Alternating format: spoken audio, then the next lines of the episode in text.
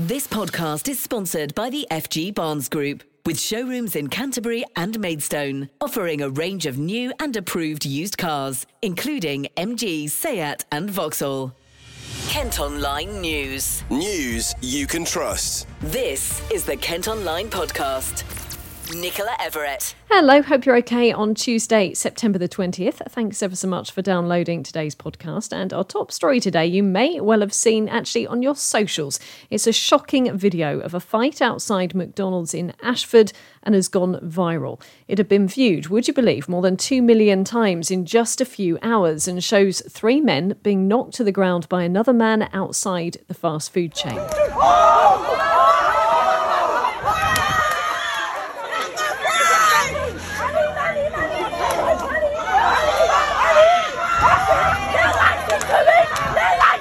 After initially punching two people, the man takes off his shirt and strikes out again.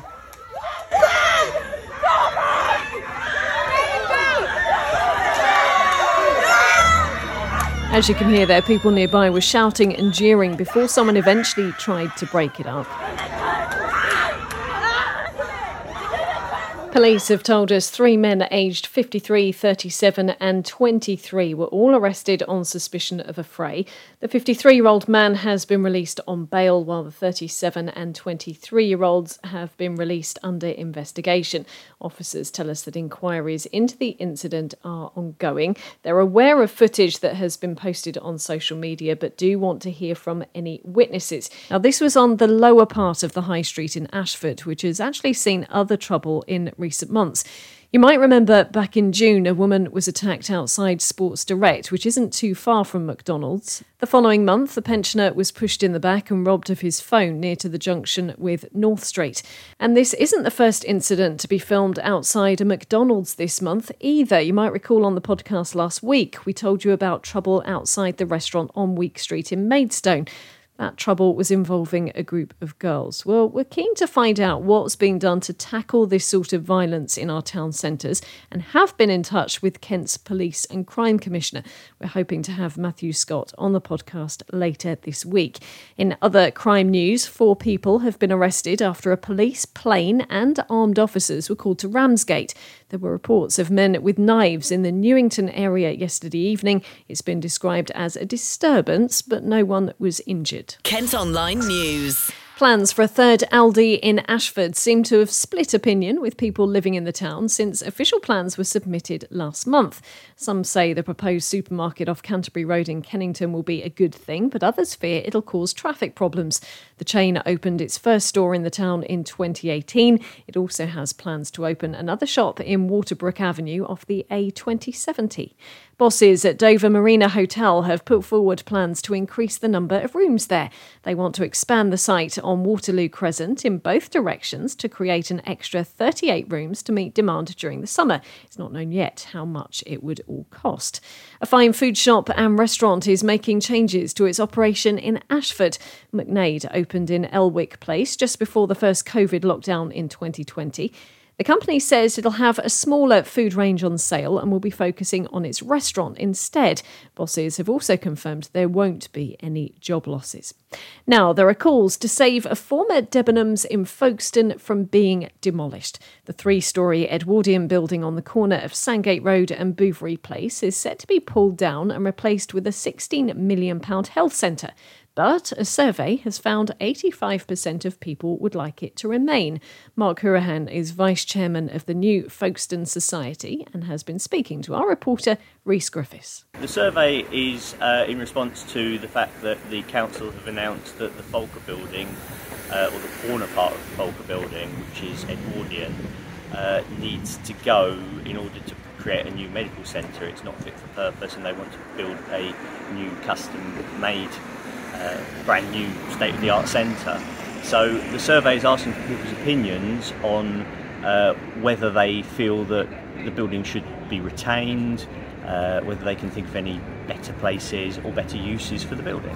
And what's the feedback been like so far and how many people have responded at this stage? It's been really good. We've got about probably about 85% of people are saying no, they don't want it demolished.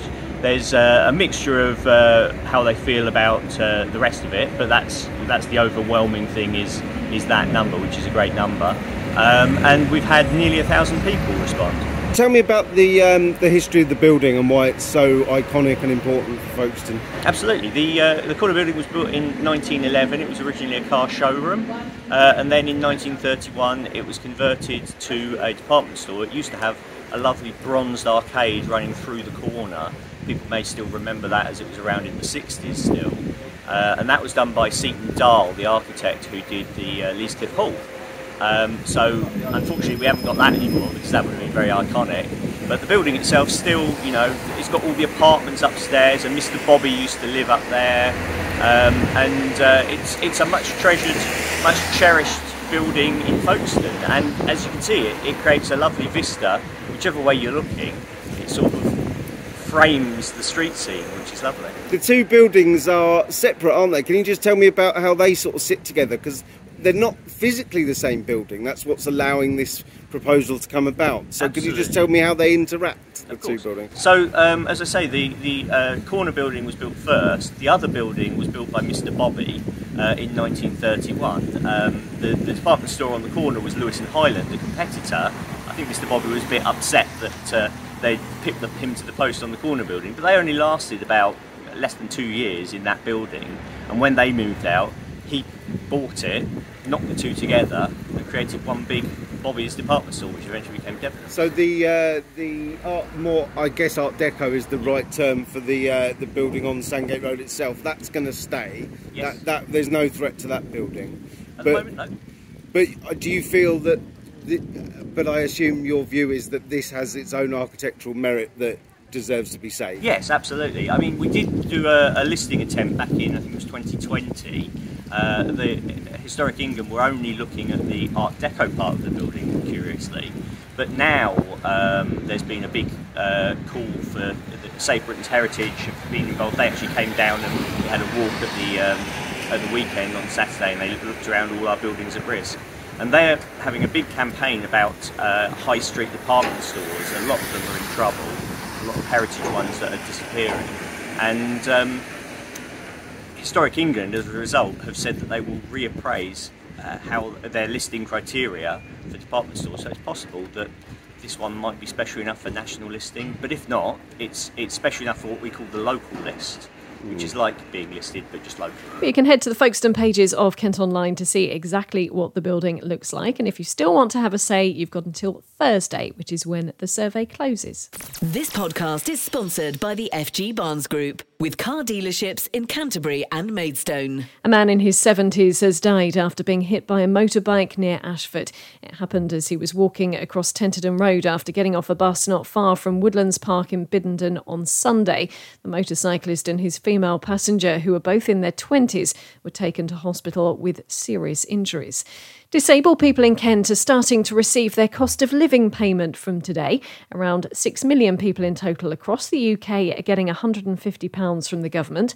The announcement was made by the last Chancellor, Rishi Sunak, to help people with rising prices. There are going to be more rail strikes in Kent next month. Members of the Aslef union have announced they'll walk out on the 1st and 5th of October in a dispute over pay. Meantime, 11 trade unions are seeking a judicial review of plans to allow companies to hire agency staff to replace striking workers. Meantime, it's hoped work to replace manual level crossings in 2 Kent villages will be finished by this Christmas. Network Rail wants to install electronic gates just outside Y Station near Ashford and further up the line at Chartham near Canterbury. They say it'll improve safety but need to consult with residents, as the work will involve some road closures. A man from Maidstone is encouraging other men to get checked after surviving prostate cancer. Alistair Deersd was diagnosed 3 years ago at the age of 58. He's decided to speak out following the very sad death of TV's Bill Turnbull from the disease. Well, Alistair was given a PSA blood test after noticing he was having to go to the toilet more regularly. He's been speaking to our reporter, Charlotte Phillips. We'd gone away on holiday to Canada, and for a while I'd been having urinary problems, you know, going too often, etc., up too often in the night, all those sorts of things. And when we got back from the holiday in Canada, decided to go and see the doctor. The doctor was very good. He said, right, okay, let's just do a blood test, which is called a PSA test. So we went through that. The PSA came back, and I immediately got a phone call from a doctor saying, need to have you for an appointment. When I got there, he said, right, your PSA is 3.7.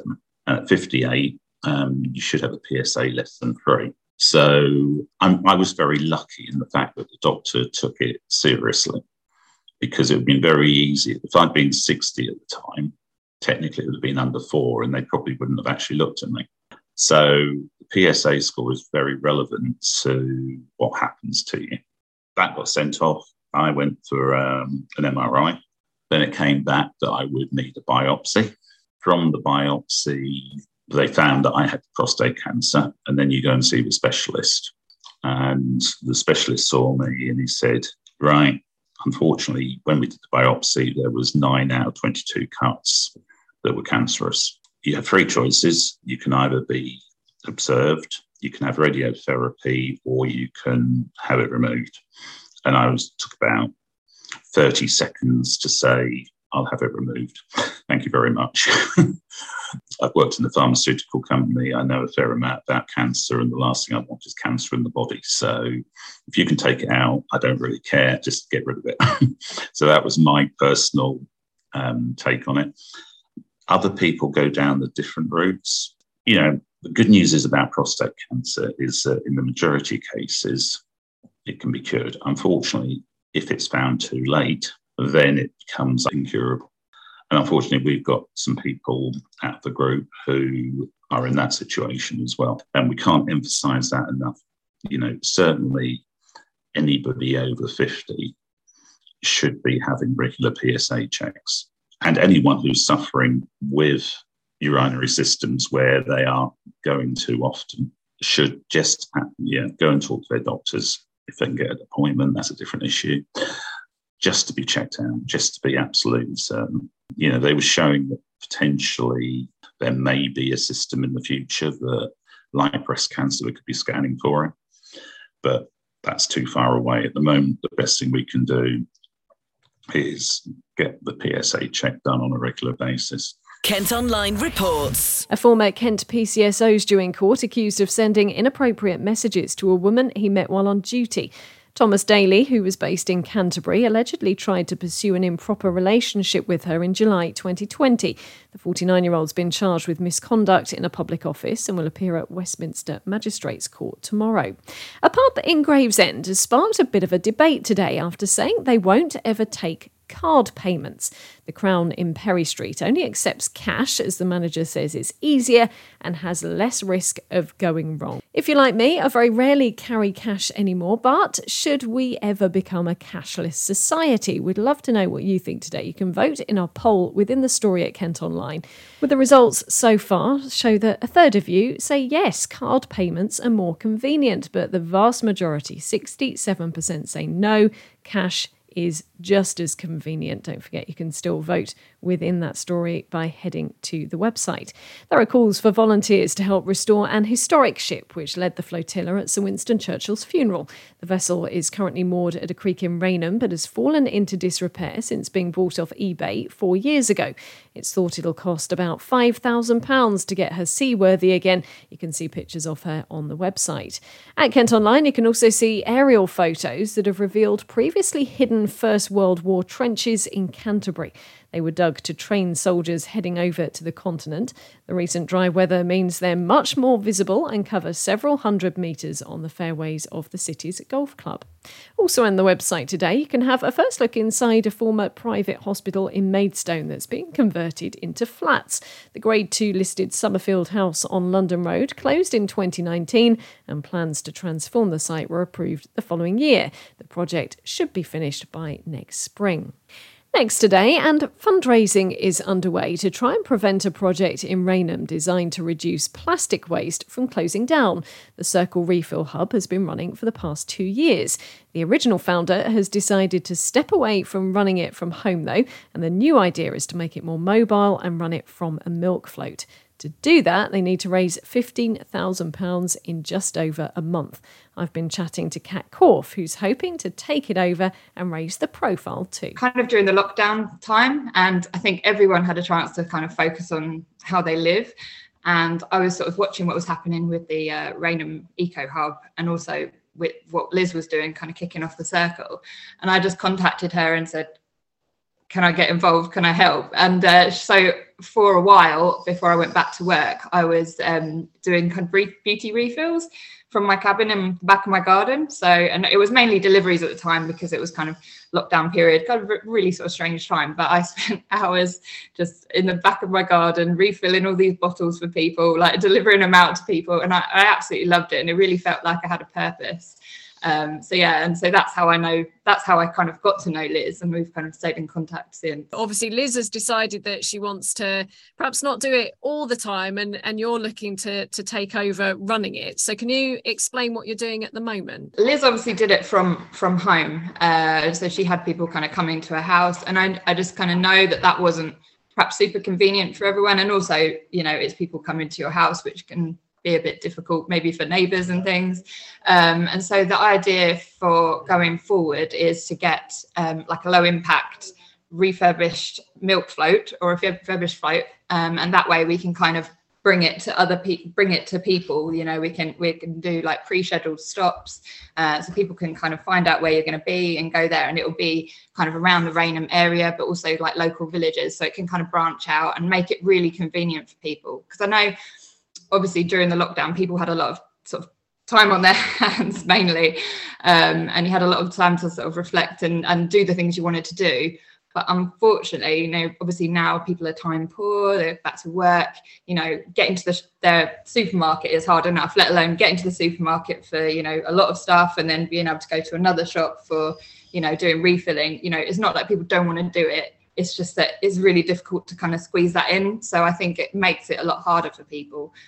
So we wanted to kind of get past that and sort of offer a solution. I totally agree. And I think it's something that once you start, you don't actually want to stop either. So if you lose a facility, it's really devastating, because when Liz was like, I'm not sure what's going to happen with the business, I was like, but I really, you know, there isn't much provision for this in Medway, is there? Surprisingly, I mean, we've got a huge population, but there's not much of this around. No, exactly. And I think a lot of people don't really know what it is, and I think that's part of it. We want to kind of normalize it and make people find out that there is another alternative for people. You do have a choice, and you know, I think, you know, obviously we've got that place in Rochester and there's people in Faversham doing it.